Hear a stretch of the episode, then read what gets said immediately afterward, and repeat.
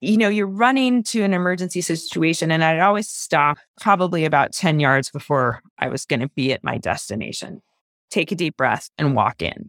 And that slowdown was important for me, you know, versus like running in a million miles and you haven't gathered yourself. I became much more comfortable with the chaos. You know, I became much more comfortable walking into a chaotic environment because I had done it so much. And that didn't mean my heart rate wasn't up. That didn't mean I didn't still have that sense of uncertainty. Was I going to be able to help? What was going to be the situation, et cetera? That I, I think is natural as humans that, you know, I, and I don't think anyone is immune to that. It's just you learn how to better handle those feelings.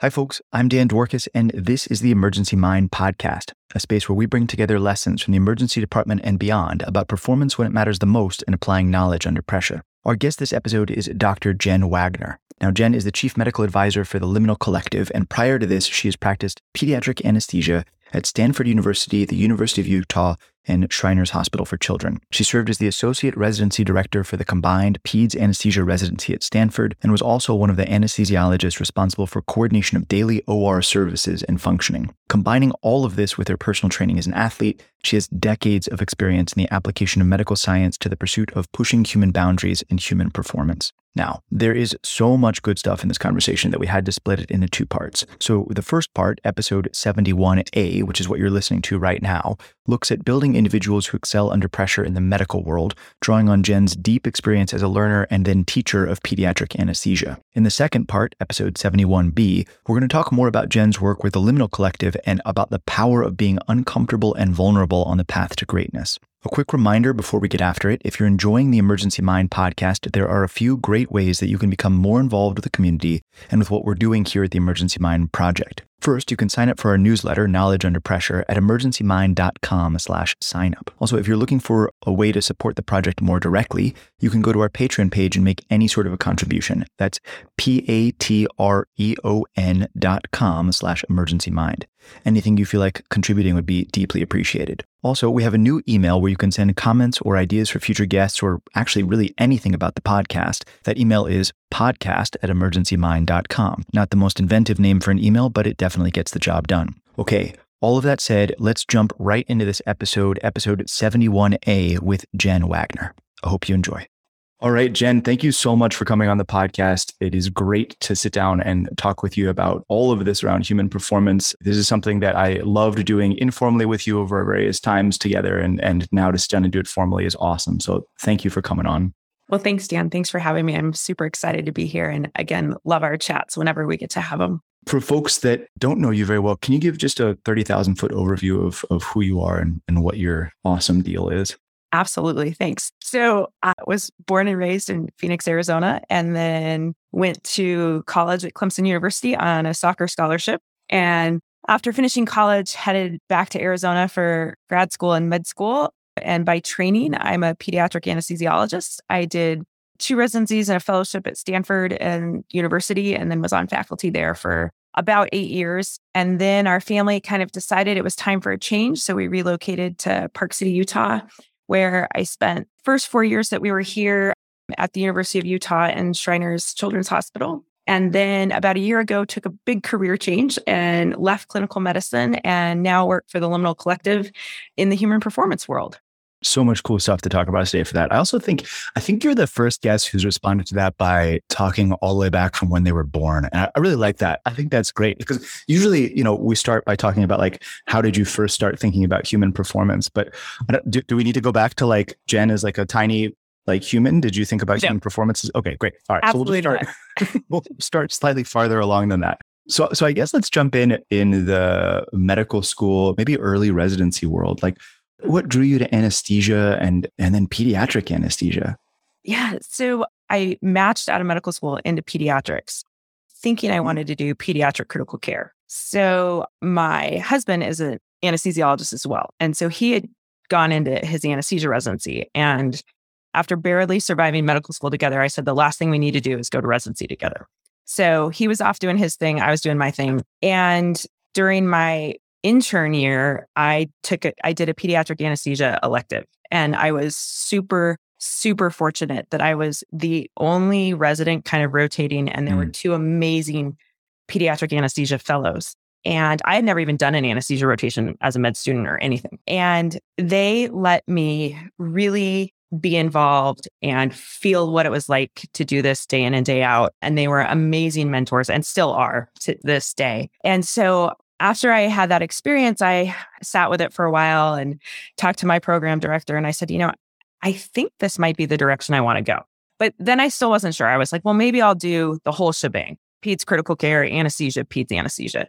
And so that was looking at 10 years of training. And so I went ahead and did my second year of my peds residency and spent a lot of time in the ICU and just kind of decided I really preferred being in the operating room. So after my second year of peds, decided to make a switch and transitioned into the anesthesia residency program at Stanford and then finished my anesthesia residency there. And then because I had started in the pediatric world, it just it was kind of always my goal to stay there. And so went back and did my pediatric anesthesia fellowship there and then stayed on faculty for quite a while.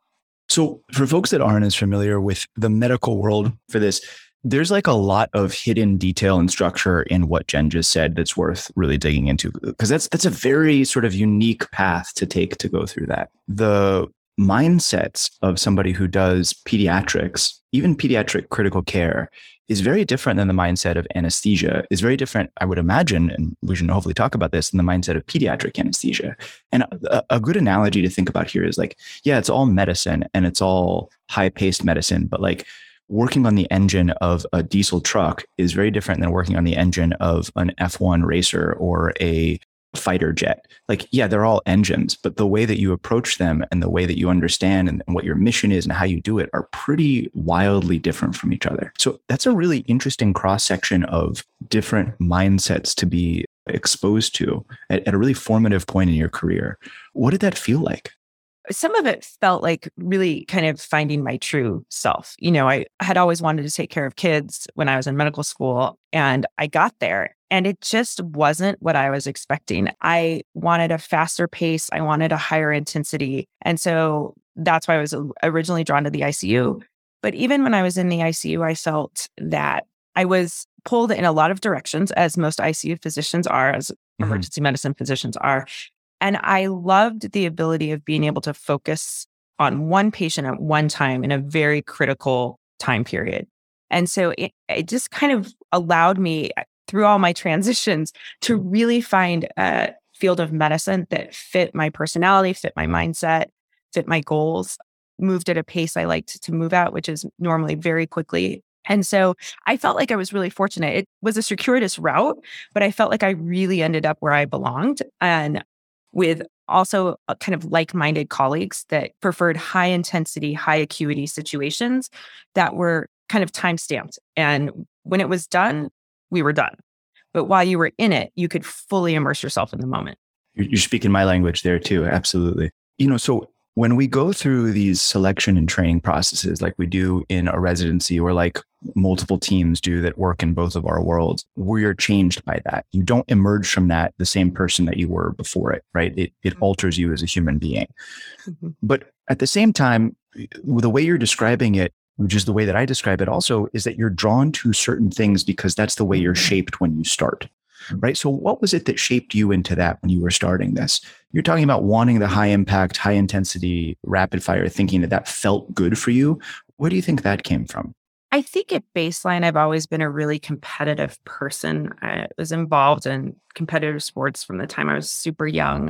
I have an older brother. I was always chasing him, wanting to do what he did, wanted to be better at what I was doing than he was doing. So I think I've always been a really competitive person. And then when I got to college to play sports, all of a sudden you get to the narrower and narrower part of the funnel. And I went from being one of the best usually on a field to like, oh, I was not even close to being one of the best on the field. And so really having to work hard to compete and just kind of developed a sense of grit that I hadn't had before because I, never had really needed it. And so I loved being challenged in that way. And having to work really hard in a very intense environment to get the results I wanted. And I think I just carried that drive into medical school and into training and wanted to be in situations and environments that I could have a similar experience in, that I could feel driven, feel challenged, feel the need to move very efficiently and have to work hard. And so I think that that mindset just kind of developed probably through college. And then I always tried to find, and I don't think I was conscious of this at the time. I just found like when I was in those environments, I was thriving. I was happy. I was fulfilled. I felt like I had a great sense of purpose. And I also felt like I, when at the end of the day, that I had completed something and that chapter was then done and I was ready for the next challenge the next day. And so I really liked that environment. And I think the environment helped. It was kind of a wheel. The environment helped reinforce the mindset and the mindset craves the environment. And so it just kind of carried on and on. And was that something that was talked about on your soccer team? Like, was mindset and sort of like the mental side of the game something you all were aware of at all? Not at all. I, I mean, I hmm. feel like now we talk about those things. I had great coaches and great mentors. And so, but we talked about focus and attention and hard work. I mean, mindset wasn't really a topic. I, I'm I'm older than you, Dan. It's, it was a long time ago, so I don't think I knew to put a name on that for a hmm. long, long time. And you know, I don't think, as you all know, in residency education, we don't do a very good job or have it for years. I think we're getting better about talking about mindset and talking about a lot of the stuff that we're on here today to talk about. But that wasn't really named. You were just kind of expected to do mm. it. And so I felt fortunate that I enjoyed it and it fit my personality, but I don't think I ever knew how to develop a formal mindset around it or describe it that way until much later. So, in medicine and in medical education, we often talk about this thing called the hidden curriculum, right? Which is we teach how to do X, Y, and Z, but we expect that you know how to do A, B, C, D, like all of the things, including X, Y, and Z. And that other stuff that nobody teaches, but you're expected to somehow pick up and learn is often called the hidden curriculum. There are strengths and weaknesses to that approach. One of the things that's commonly directed at or used for or assigned to, or whatever the word for the verb is there, is this idea of how to perform in high stress moments, right? That this is tech, this is usually part of the hidden curriculum. It's like, oh, just watch the other people do it and you'll sort of like figure it out. Do you think that that's like, does that map onto your experience in soccer also? Like, were you looking at the people above you and was there a sense that like the leaders and the captains would teach the juniors, or was this just like completely off of the map? I think there was leadership by example. And I think that there were, you know, people on the field or on our team that set expectations for others kind of silently. They went out and worked hard every day and expected that of others. And I think that was pointed out more as work ethic. And they weren't always the best players on the team, but they were the people that were out there working, you know, they were practice first, they were on the field first, they left last, you know, were the first out of a water break. All of those little tiny things that in the end makes a difference in how a team performs because you are held to the standard that they are setting. So I think that that the example was put out there without necessarily being obviously stated all the time. And I agree with you. I feel like there are things that were just expected. It was expected, you know, it's funny. My children today laugh. Our coach's mantra was early is on time. And so if you showed up at practice on time, you were late.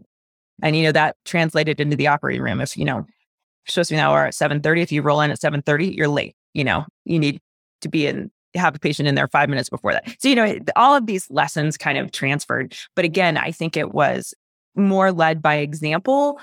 And I, I hope now we're doing a better job of articulating what these hidden things are because I feel like it puts some trainees, team members, whatever environment you're in at a disadvantage.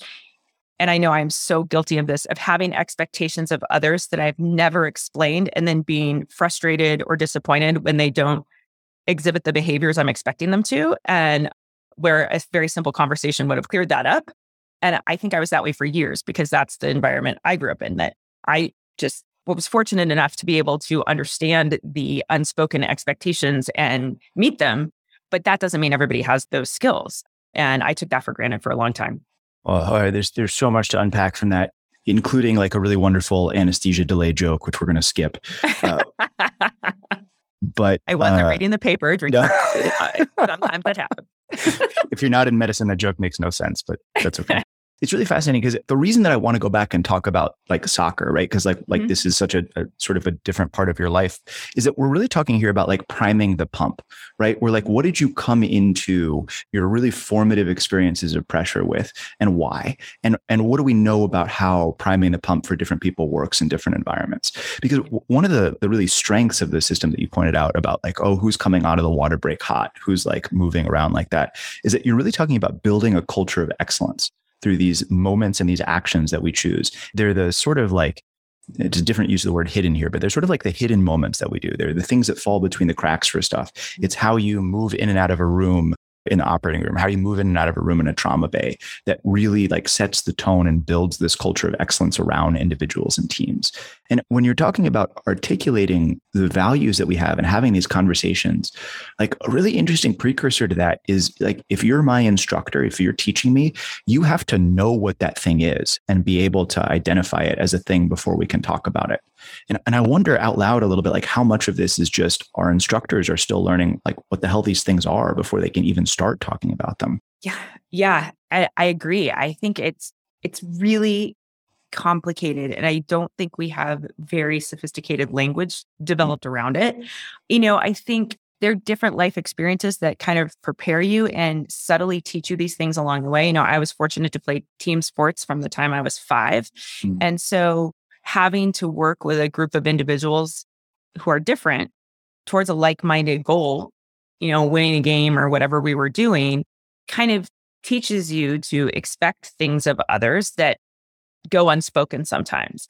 And so I think you learn to develop these the kind of other senses that you use. You know, you watch what people are doing, you listen to what people are saying without necessarily giving direct advice. But I think it's something that can start early. You know, I think if coaches, and I do hear that because now that I have children of my own and they're playing sports and I listen to the conversations that their coaches are having with them, mindset and some of these less tangible things are discussed at a really early age where I was told get out there, kick the ball and run faster, you know, and it, in that part, the mental side was not really brought in until much further along in my athletic career. But now even my kids in elementary and middle school, when they started playing competitive sports, I feel like these conversations are happening more and more, which is great because maybe that means our language and our ability to verbalize and talk about these skills gets better. Because I do feel that people who fail in some high pressure environments may not have failed necessarily if they had better tools. And so I think learning what those tools are and how to implement them correctly is a huge step in educating from the time we're little all the way up until continuous as we're adults. Yeah, let's jump into that bucket. That sounds super interesting. So, what are like people that fail under high pressure environments might not have failed if they had better tools? Yeah, I totally, totally agree with that. What does that look like to you? Or what, what do you think about when you think about those sort of broad brushstroke tools like that? You know, I think you can think about it in so many environments. You know, I think about some of the residents I trained in the operating room when things were not going well and they'd be just stuck over on the wall. And I'm like, no, no, no, you need to get in here. We need help. I need you to do some things. You just need to to move and act and not think and worry so much right now. And I'm sure you've seen that in your world in Trauma Bay. And there are other trainees and younger people who get that and they they're comfortable just getting in and getting involved and they don't freeze or panic. And I mm. go back and wonder if the person who felt panicked under pressure to the point they were unable to act, if they had some tools, if they had an ability to do a little self talk that, wow, this is a situation I need to get into. It's uncomfortable, but I know I can do it. You know, even back it up to athletic days, you know, missing a penalty kick in a shootout from a person who maybe, you know, or watching an NBA player miss a free throw in the NBA finals. Like, what could have been different or what could they have done better to maybe calm themselves in that moment and be able to perform better? You know, I think it affects everyone differently at different times with whatever else is going on in our lives. But I think overall, if we did a better job of kind of creating a toolkit, whether that's two seconds of breath work, you know, or just even being able to quickly scan and say, what is going on with me that I am so fearful or anxious that I can't act? And being able to identify that might be able to lead to better success of handling those emotions. Yeah. And like what an amazing ripple that would be in terms of like humanity, right? If we're able to really like unlock more of that potential within ourselves from that cross across domains and across areas. Yeah. So I think that's very true. I, I, look back at some of the first times that I was involved in like real emergencies and my instinct at that point, and this is why I think the priming the pump thing is so fascinating for me. Like, like I wasn't one of those people that automatically jumped into most situations. I did sometimes, but I didn't in others. And then I sort of got curious about like, well, why was that? What's the difference in there? And now, you know, you, you have to pry me away from the situation with a crowbar, right? Because I'm, I'm yeah. one of the first in there. And now as a leader, I actually have to have the opposite effect, which is that I have to slow myself down and not move forward because I need my juniors to have that practice and that training of moving mm-hmm. forward towards the thing, which is a whole different story that we can talk about different time.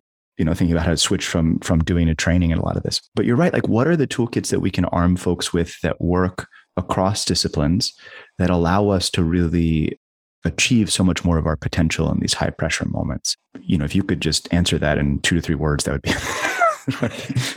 yeah, no problem. can't, can't, even finish that sentence. Sorry. Okay, so let, us let's, let's like uh, approach this from a couple angles. So yeah. we talked about priming the pump. Let's jump in a little bit forward in time towards towards a lot of this anesthesia training and, and anywhere in that whole arc of residency or critical care work or fellowship. Geez, what was this all like then? Where did you get this focus on human performance and what was that like?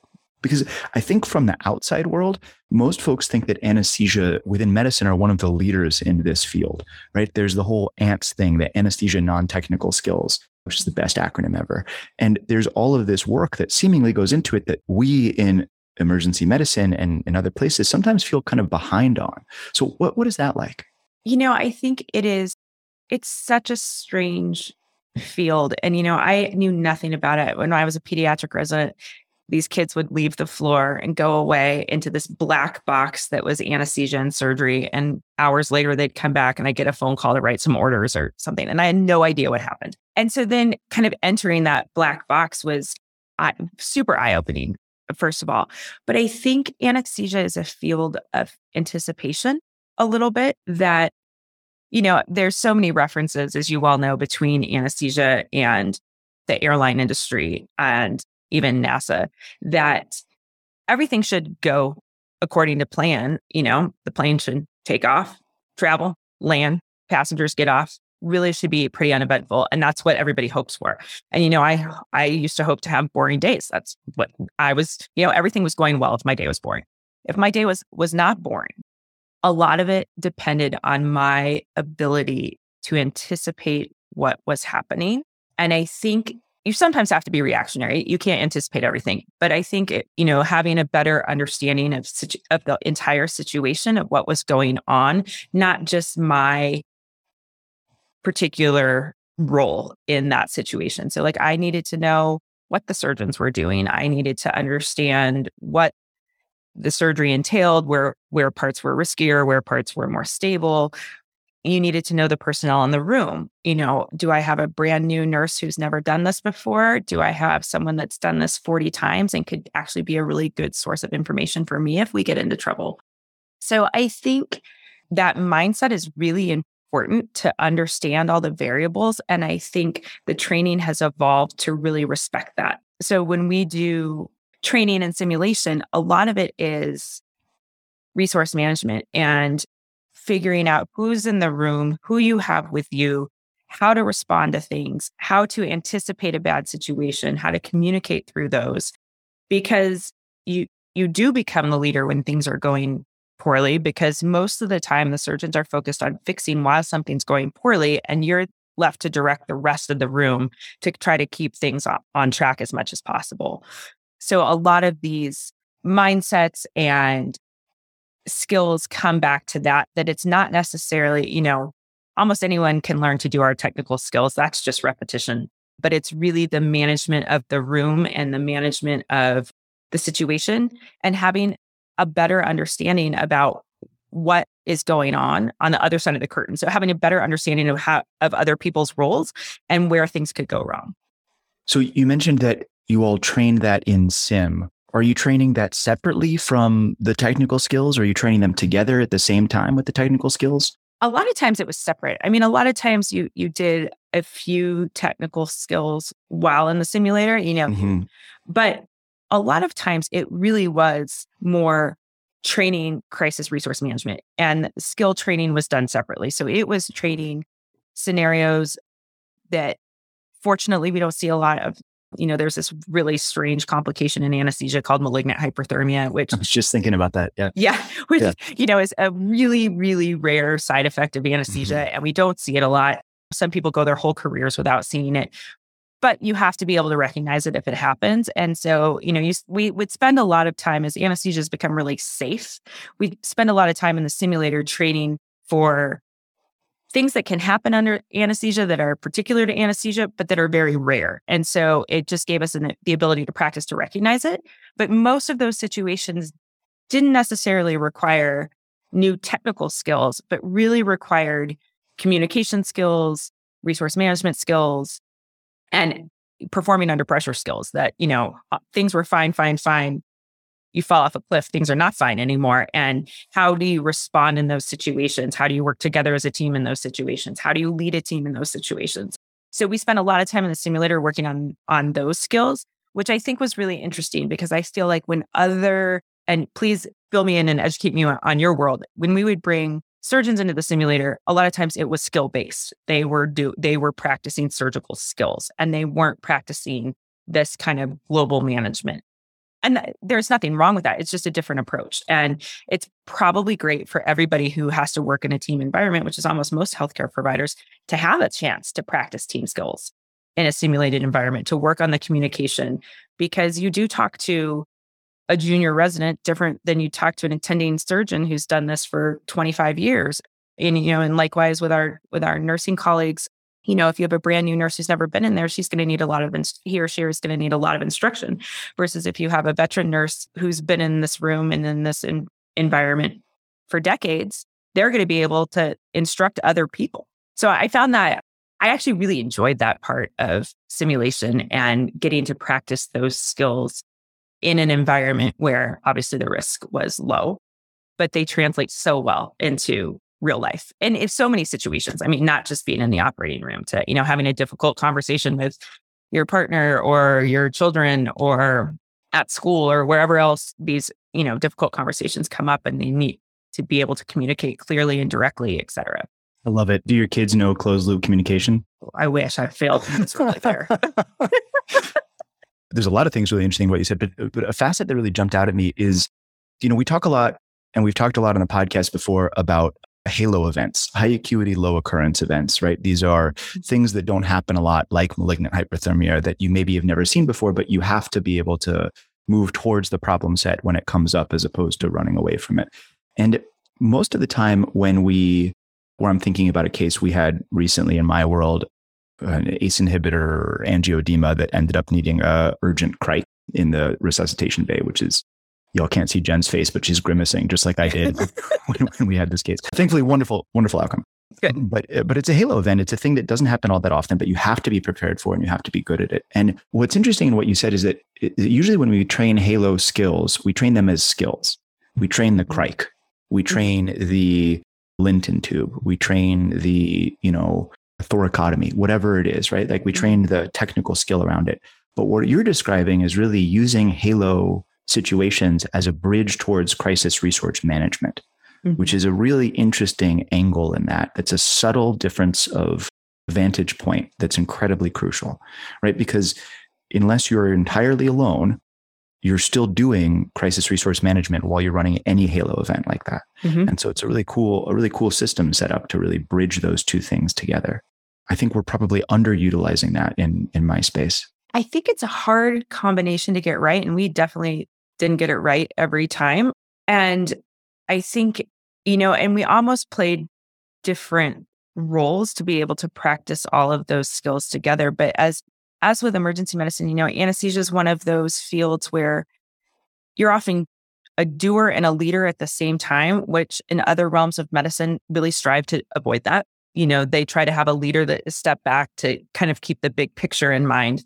But often that's not the case for us, that we have to do and lead at the same time. And so, as you guys in the trauma bay, your brain almost has to work on two separate channels. You know, you have your technical brain that's putting lines in or putting tubes in or doing the technical management. And then you have to have more your kind of really cognitive side of thinking, why is this happening? What do I need to do next to stop the direction or change the direction of where we're going? I need to be thinking three steps ahead. Where is that going to take me? And what do I need to effectively manage that situation three steps from now? And so I think that that ability, it's not innate. We're not at least it wasn't for me for sure like it took me time to to not be so you know you have to get technical proficiency to a point where you're not so worried about your technical skill that you don't drown anything out and i think the other thing is you know we're all become trained to use so many senses. I think that that's such a unique part of the types of medicine that we've gotten to practice is that you know you're listening to a monitor to tell you information that so you don't have to look up. So you can stay your vision can stay maybe more focused on the technical task that you're doing but at the same time you're touching someone and you can feel if they're warm. You can you you can just intake so much information and i know that that took me a long time and you know that comes obviously with years as you all know years and years of experience to be able to integrate all of those signals and turning it into some meaningful information for yourself. And being able to kind of do that almost subconsciously at a point to then you can take all of that information that's coming in through all of these multiple senses, analyze it quickly, and apply it while constantly refreshing that information loop because that sensory input is coming in constantly.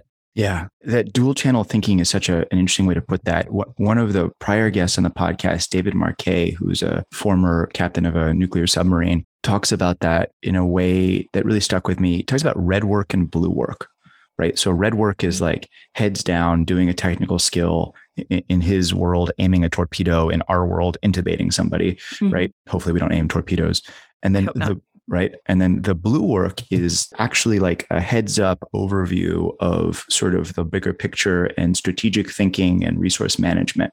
And so the the image i get for this is like red work you're like in intubating position your eyes are fixed on you know the cords and you're sort of like mm-hmm. heads down in it. And then blue work you're zooming out to sort of look at the patient as a whole and the room as a whole. And one of the things that he talks about a lot that really stuck with me is the transitions between those red and blue moments. Because while it does feel, I think, on the inside like we're doing two channels at once, that's probably not actually true, right? Probably we only have one channel active at any mm-hmm. time, even when we are absorbing everything from all around us. And so that red to blue and blue to red transition is is really critical. What, mm-hmm. How do you think that works? Like, how do we actually transition between those things? How do you do it? How do you train people to do it? Yeah, I, I mean, that's a really, really fascinating question and complicated. I think, you know, it, it's kind of going back to the idea that there's no such thing as multitasking, that mm-hmm. it's just how can you, how efficiently can you task switch?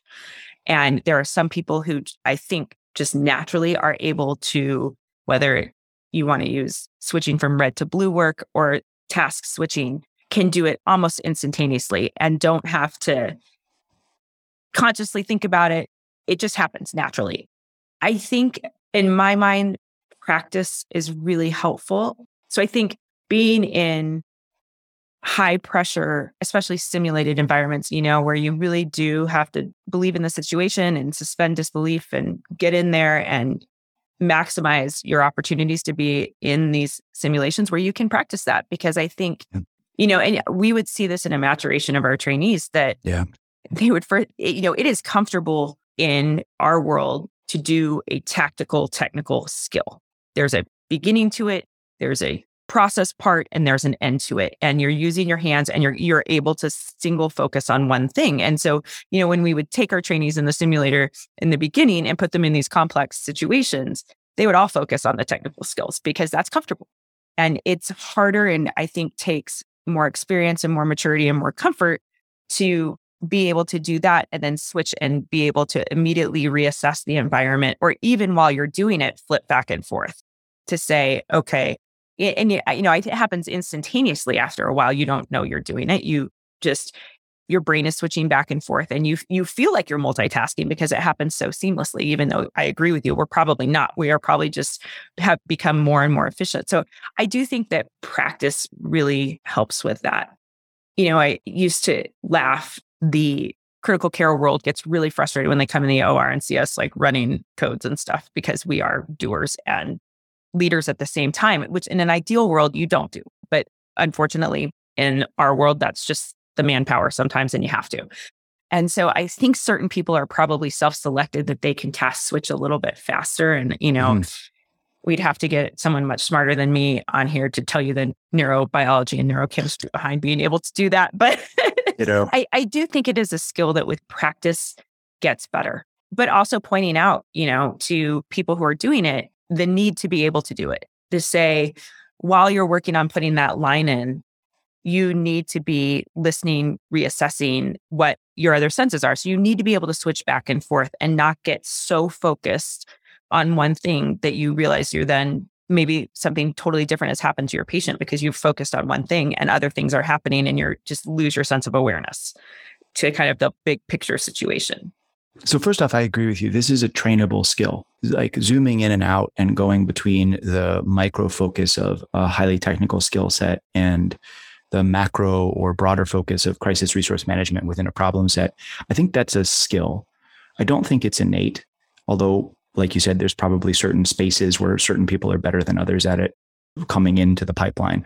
But I think it's a thing that we need to train and that we don't always do a great job of training. I think to me that fell a lot in the hidden curriculum side of training. Like, mm-hmm. oh, you just watch people and the better you are at making decisions, the easier it is to task switch. And like, yeah, okay, that's that's not not true, right? Like if you get better at decisions and decisions cost you less energy, you you have other energy to spend on other things. That makes sense. But I think that one of the things we can do at the beginning is as you're switching back and forth is lighten the load that you're carrying. And this, I guess, really gets into like a cognitive load framework, right? Like if you're doing we have our intrinsic load of doing the task, our extraneous load of everything else that's going on, and our germane load of actually like building the skill set as we're doing it. So if you're spending less on germane load because you know how to do the skill, then you have more devoted to intrinsic and buffering extraneous.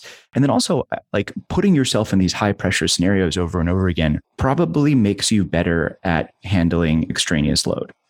Mm-hmm. I don't know. I can't prove that. I can't give you like a paper that proves that, but I think that's true. And that's how I perform and that's how I train people to perform. Mm-hmm, mm-hmm. And it, that sounds like the same sort of stance that you're taking about this, right? That we can get people better at buffering extraneous cognitive load by exposing them to things that have extraneous cognitive load in like a in like an intelligent manner. I, yeah, I agree 100%. I think that that noise becomes softer as you are able to handle it more and more and more. When I was at Stanford, I spent a significant part of my time in a role that was called the anesthesia resource coordinator. And so I carried three phones, one that rang every 10 to 15 seconds for the 12 or 14 hours a day I would have it. And it is just handling thing after thing after thing after thing. And you do just kind and it also meant any emergency in the hospital regarding a child, I got a phone call for it. And that was a separate phone because the other one rang so much, it was always busy. So I spent days, weeks, months, years running to every emergency, whether it was in the operating room, in the emergency department, in the ICU, on the floor, it didn't matter. One of us was always there, and it happened to be the one that carried the phone. And I, at times, carried that phone about 80% of the time. And so, you know, you're running to an emergency situation, and I'd always stop probably about 10 yards before I was going to be at my destination, take a deep breath, and walk in. And that slowdown was important for me, you know, versus like running in a million miles and you haven't gathered yourself. I became much more comfortable with the chaos. You know, I became much more comfortable walking into a chaotic environment because I had done it so much. And that didn't mean my heart rate wasn't up. That didn't mean I I didn't still have that sense of uncertainty. Was I going to be able to help? What was going to be the situation, et cetera? That I, I think is natural as humans that, you know, I, and I don't think anyone is immune to that you know, I think doesn't regardless. It's just you learn how to better handle fe- those feelings. I learned that, yep, you know what, my heart rate's up a little bit. I'm going to be fine because I've done this 200 times now. And all 200 times, I still was able to walk out of the room. I wasn't dead on the floor because my heart rate was up, you know? So you just, I think that I didn't necessarily have a feel different physiologically sometimes. Like I was anxious, I was nervous, I was, but I could better handle those feelings. I had a better framework to say, take a deep breath. Let's walk in the room. Let's go through this systematically. And part of my job was to provide a sense of calm in a chaotic situation, to walk in and say, what's going on? Where are we? And where do we need to go? And help. Because, you know, you've been in these situations many times as well. A lot of times, the first person to respond in a chaotic environment may be the least skilled person in the room. And so they really do need a lot of support. And that doesn't mean coming in and immediately taking over, but helping to assess the situation and almost slow everybody down for a second and say, I think creating that mindset, and you know, this is a mindset I've now been able to translate into different areas of my life to walk in and say, Whoa, where are we? What's going on? What are we doing? Or even, you know, you're in a meeting that's going out of control. You just say, Let's time out. Where are we? What's going on? And it, I think it helps everyone reset a little bit and refocus and not be so tunnel vision, which is, I think, what happens in a, in emergency or high pressure situations a lot.